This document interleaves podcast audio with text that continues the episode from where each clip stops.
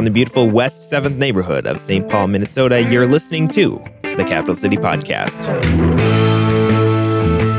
It is great to be with you guys this morning. Thank you all for braving the cold. I I keep getting surprised by these like little fluxes of like it's 40 degrees, it's the springtime, it's great, and then you wake up on a morning like this, it's like negative eight, stay inside.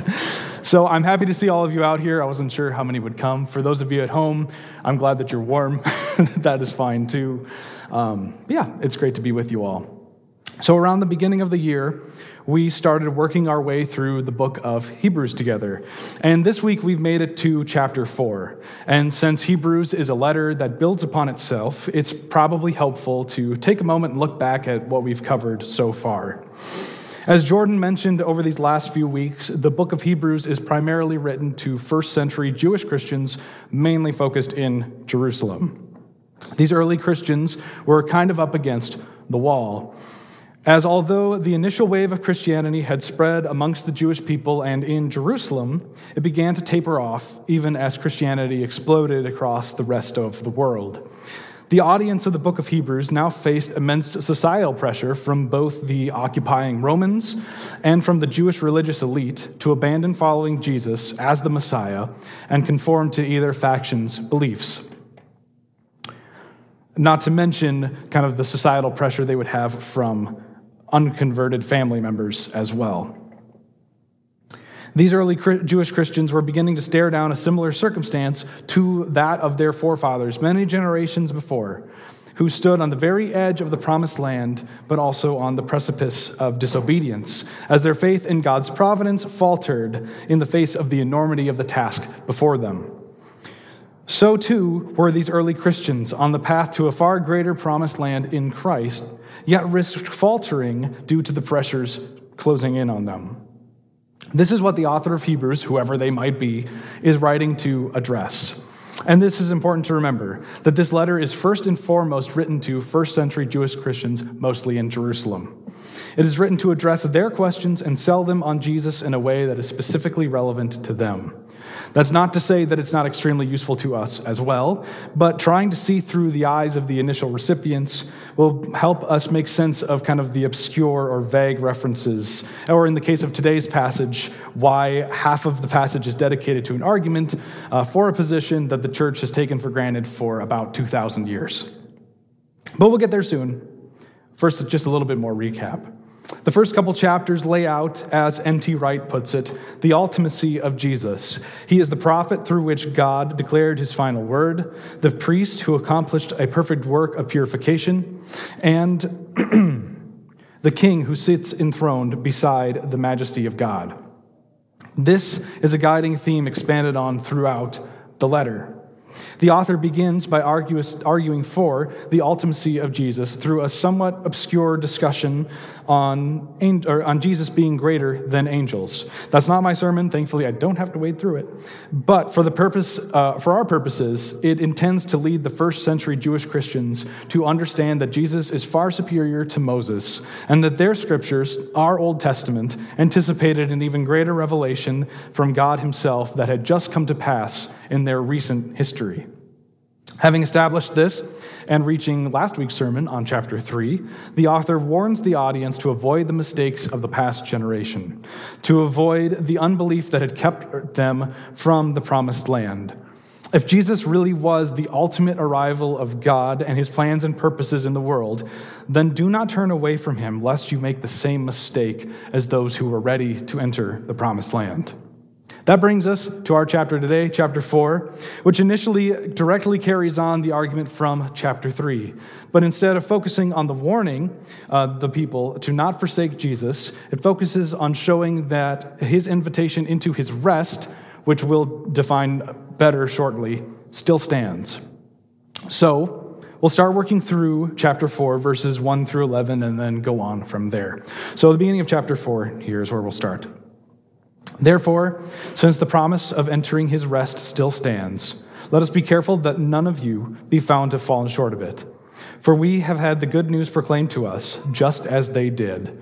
But the message they heard was of no value to them, because they did not share the faith of those who obeyed.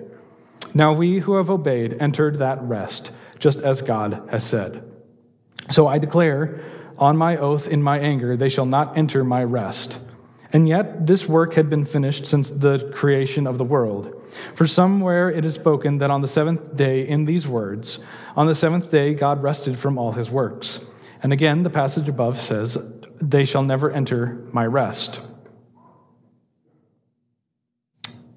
Therefore, since it still remains for some to enter that rest, and since those who formerly had the good news proclaimed to them did not go in because of their disobedience, God again, or God again set a certain day, calling it today.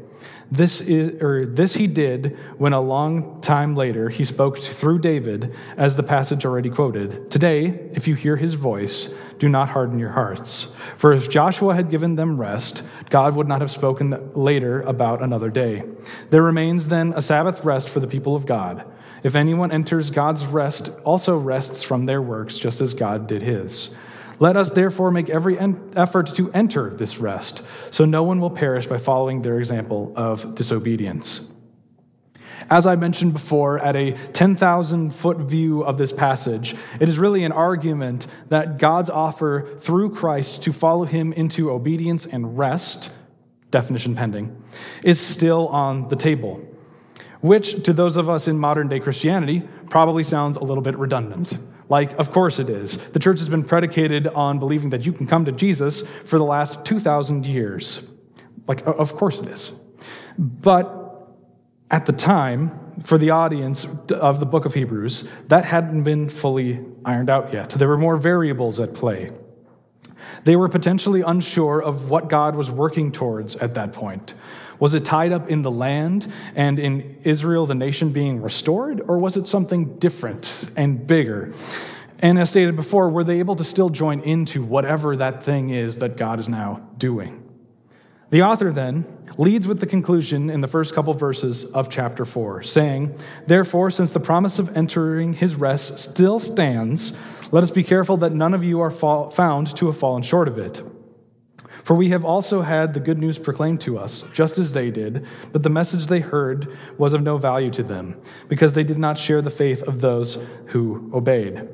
And again, the author reiterates the warning from before not to be like the unfaithful generation, while also shifting the focus to the rest that is promised to the faithful. Just as the ancient Israelites had, cho- or had the choice between trusting God and what he was doing at the cusp of Canaan, so now the audience has heard Jesus' work, his life, death, resurrection, and call to follow him. They have received good news. Now the author expounds upon what is in store for those who believe and follow it. Starting in verse 3. Now we have believed and entered that rest, just as God said, or, or sorry. Now we who have believed enter that rest, just as God said. So I declare on my oath in anger, they shall never enter my rest. And yet his works have been finished since the creation of the world.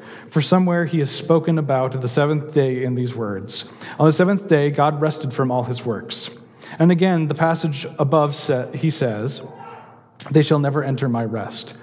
Therefore, since it remains for some to enter that rest, and since those who formerly had the good news proclaimed to them did not go in because of their disobedience, God again is or set a certain day, calling it today. That or this is what or this he did when a long time later he spoke through David, as the passage already quoted, today, if you hear his voice, do not harden your hearts. To be perfectly honest, on first reading, at least to me, these verses seem kind of like a mess. Like, this is the moment that everyone, including myself, if I was hearing someone else preach this, all of our eyes glaze over and we just kind of wait for the next point. Like, oh my gosh, just finish that and we'll get to the good stuff later. But this does follow an argument of sorts, uh, as the author cites Psalm 95:11, Genesis 2:2, and Psalm 95:7 to try and outline the big picture concept of what the rest that they're talking about is, and if the audience can still participate in it. Streamlined, it is effectively that since uh, there were those who did not enter into God's rest, according to Psalm 95:11, there were those who did, or at least could have. Genesis 2 2 is used to establish, finally, what this rest is that we're talking about. It's not the promise of Canaan or the ties to an ancestral land that could provide refuge from the Romans. It's not the preservation or deliverance of a distinct Jewish nation. It's not even simply peace or rest from the toils of this life. It is the rest mentioned in Genesis 2 2, the rest that God entered into.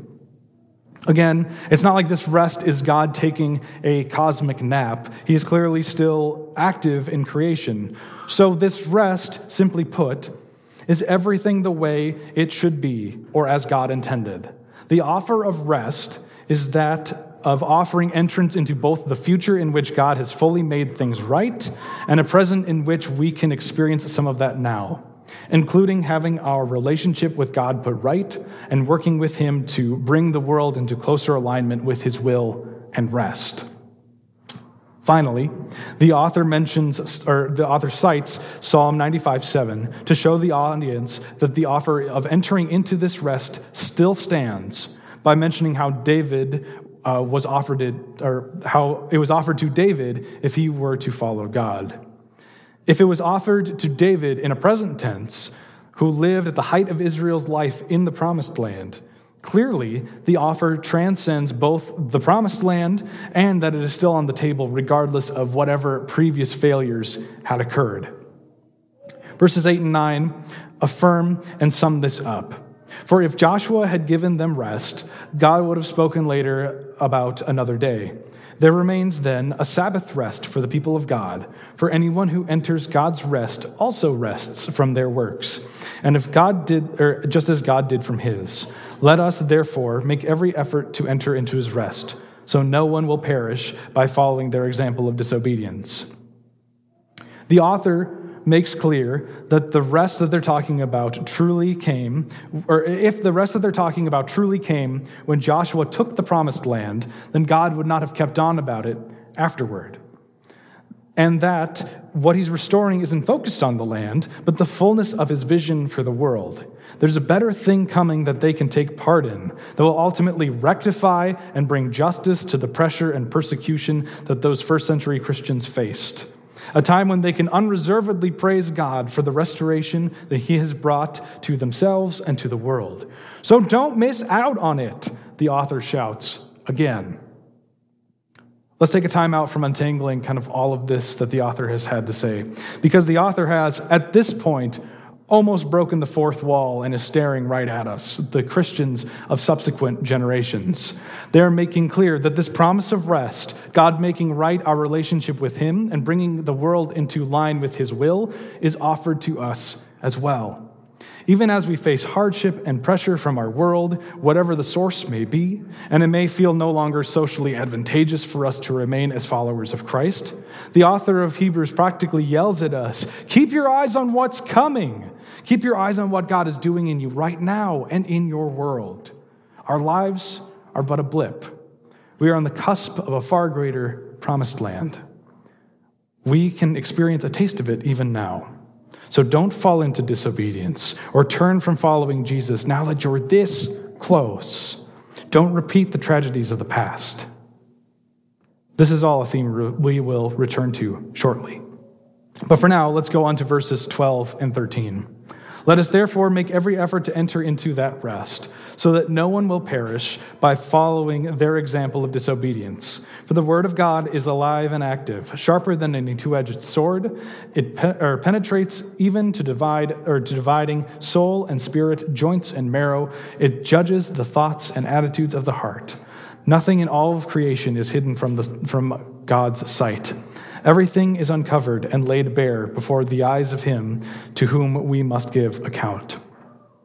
Now, we have to be careful here because it would be easy for us to superimpose our shorthand onto this passage's meaning for the Word of God. For us, the Word of God is often synonymous with scriptures, the Bible.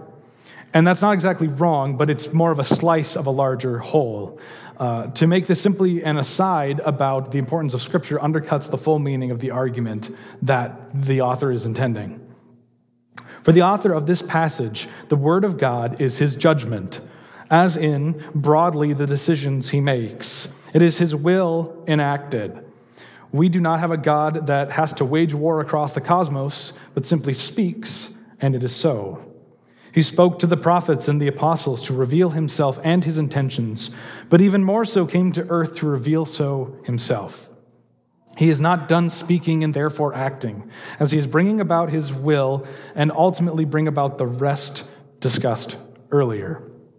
As another example, John 1 sums some of this up in saying, In the beginning was the Word, and the Word was with God, and the Word was God.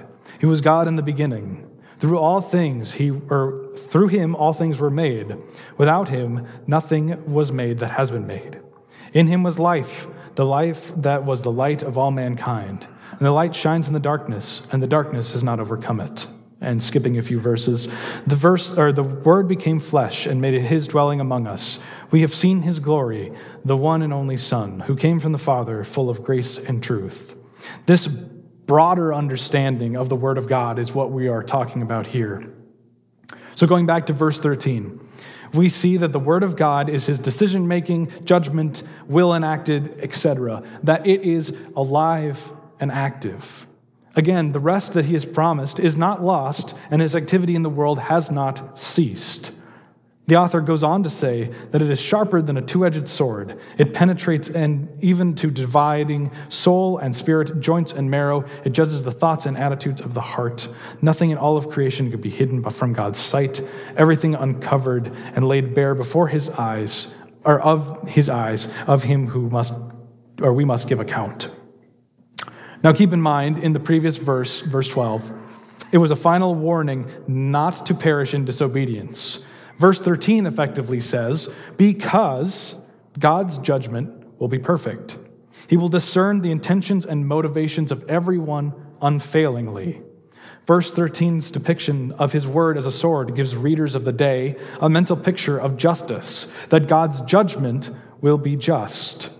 But further, that it will cut deep further than the surface level and what we can externally portray, perhaps deeper and ev- than we can even properly and reliably discern ourselves.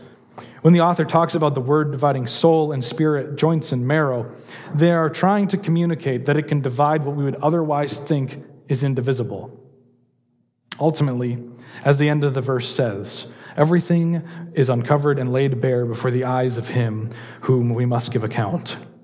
In the end, when the rest that the author has been talking about is fully realized, there are no more games, no more sleights of hand. God will justly pass judgment on all things. So, take a step back again. To summarize the author's main thrusts to this point, before we move on to the, other, the final section, they are to see that the rest is now fully revealed and offered to the reader to follow Jesus and trust God so you do not falter as those before did, and that they can enter their rest. Because the judgment of God is perfect and he will ultimately pass it on all things. That's kind of terrifying.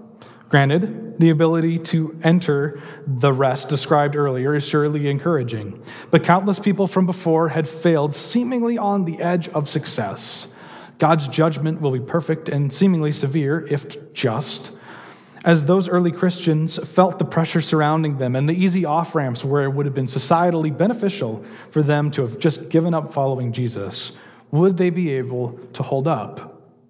Tell me if you've heard this one before. It almost seems like they couldn't do it themselves, which is exactly what verses 14 through 16 are about.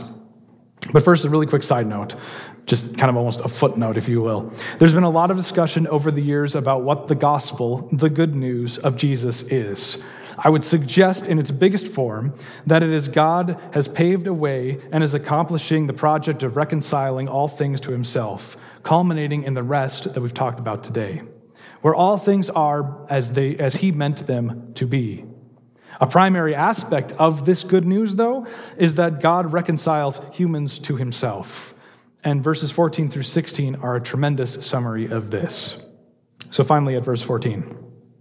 Therefore, since we have a great high priest who has ascended to heaven, Jesus, the Son of God, let us hold firmly the faith we profess. For we do not have a high priest who is unable to empathize with our weakness, but one who has been tempted in every way, just as we have, yet he did not sin. Let us then approach the throne, or God's throne of grace, with confidence, that we may receive mercy and find grace to help us in our time of need. This is the good news of how we are reconciled to God.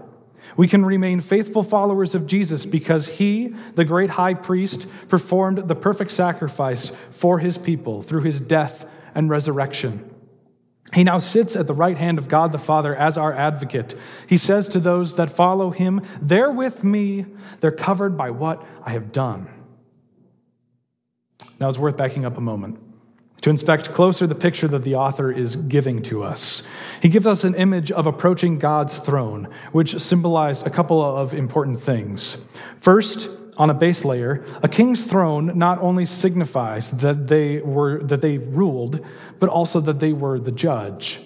In the ancient world, a king's judgment was not guaranteed to be just or certainly gracious. It was with great trepidation that the common folk approached the power and judgment of the king. But further, it would have been known to the readers of this letter that the Ark of the Covenant represented God's throne in their past.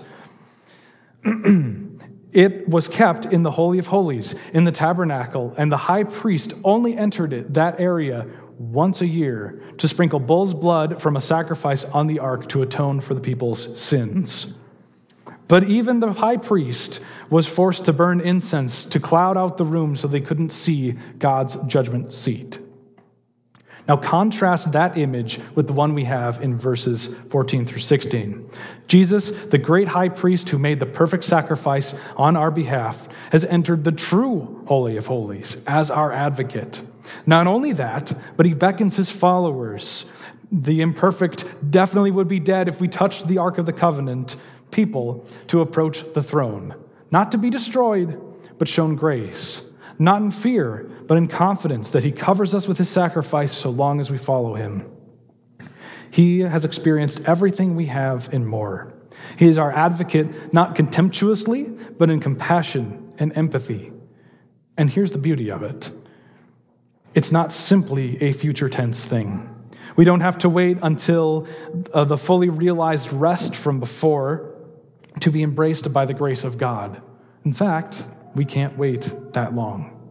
Jesus' followers throughout the century have been called to approach the throne of grace today, trusting that Jesus' sacrifice is what makes us right with God, taking up their cross and following him as, their, as his disciple.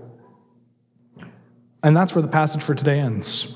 Although the idea of Jesus as a high priest will continue on into next week. But let's reflect for a moment on today's passage uh, and what that might mean for us today.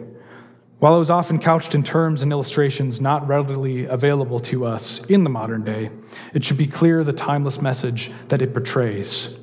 We, like the first century Jewish Christians, are offered the opportunity to enter into God's rest, both in the present, today, and as it is ultimately fulfilled in the future. This rest uh, being the entrance into both a future in which God has made all things right and a present in which we can experience some of that now. As we face a bizarre world filled with pressures to reject Jesus or part of what he calls his followers to do, we can be encouraged that it won't always be that way. Even more encouraging is knowing that we ourselves are being conformed into his likeness at this moment, as well as aspects of our world, as a taste of that ultimate rest the future is not bleak, it is full of hope. Our not ultimate destruction, but rejuvenation. And this process has already begun. But in order to participate in this rest, we must trust God and follow Jesus. Those who don't, or who do not, and walk in disobedience and reject God's call will not enter his rest, just as the Israelites on the border of Canaan missed the boat. Because God's will, his perfect discernment and judgment, which brings about that ultimate fulfillment of his rest, will not allow entrance to those who have rejected obedience and following Christ. Even so, we do not need to fear if we follow Christ. He is the great high priest who offered the perfect sacrifice and now advocates for us. But he also understands where you are, what your struggles and hardships are, questions and doubts, joys and passions. He calls us to approach God with the promise that we will be shown grace. If Jesus hasn't been a part of your life, or if you've kept him at arm's length, I'd encourage you to talk to him about that and listen to the call that he has given today. Talk with him about the rest he offers you, your need for his sacrifice, and your willingness to follow him. And then follow him. Read the books of the Bible that contain his words. Talk to people who are following him too. For those of us who are already on the path of following Jesus, we can be encouraged that God looks upon our imperfect pilgrimage with grace and the desire to live with us intimately. There's an open invitation to approach Him and be received with understanding and grace. And that relationship is what's going to keep us going no matter what we face until we enter into that ultimate rest. Let's pray together. Father God, you have done great things in our lives, in our world. You have had a great plan of salvation and bringing your rest, everything into alignment with your will from the beginning. God, give us encouragement, as sometimes it is easy to lose sight that that's coming, and that we can see it today too. When we feel the pressures of our world, the discouragement of sin still permeating every aspect of what we see. Let us, instead of pushing you away, run to you, run to your throne of grace, and be accepted in your warm embrace. We thank you for this time together. In your name, amen.